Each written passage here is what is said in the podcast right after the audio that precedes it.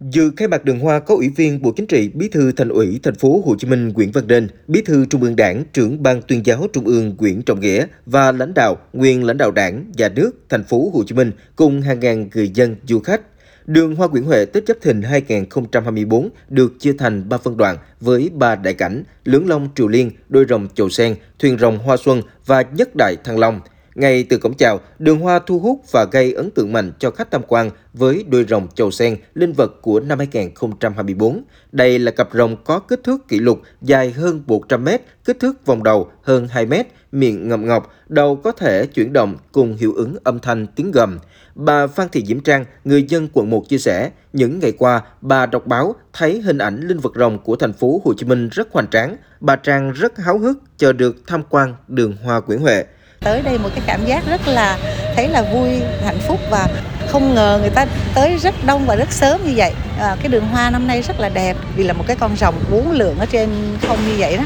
Một cái cảm giác nó khác với mọi năm. À, tôi thấy năm nay cái đường hoa rất là hoành tráng và hy vọng là đất nước mình cũng sẽ được bay lên như rồng. Theo ban tổ chức, hình ảnh linh vật rồng của đường hoa còn gợi nhắc truyền thống về câu chuyện lịch sử rồng tiên, điềm lành năm mới. Chính vì thế, đầu đầu trên đường hoa, khách tham quan cũng sẽ bắt gặp linh vật năm Giáp Thìn trong nhiều tạo hình khác nhau. Đi qua đuôi rồng chầu sen là đến đại cảnh thuyền rồng hoa xuân, được lấy ý tưởng từ lễ hội đua thuyền rồng. Đại cảnh là một đội thuyền gồm một thuyền chính dài sáu mươi sáu mét và năm thuyền hộ tống chở đầy hoa lá, tràn đầy sắc xuân. Khép lại hành trình khám phá đường hoa dài hơn sáu trăm mét là đại cảnh Nhất Đại Thăng Long.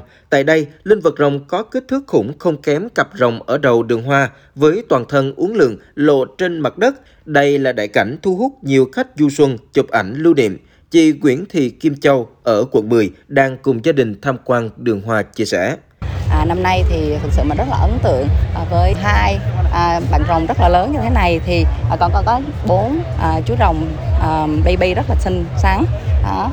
Thì à, khi mình đi nguyên suốt con đường này mình thấy rằng là cái với thiết kế này nó rất là thoáng đãng, à, bố cục à, rất là chặt chẽ, nó tạo cho mình người đi tham quan cái sự thoải mái để có thể à, chụp cho mình những cái tấm hình lưu niệm.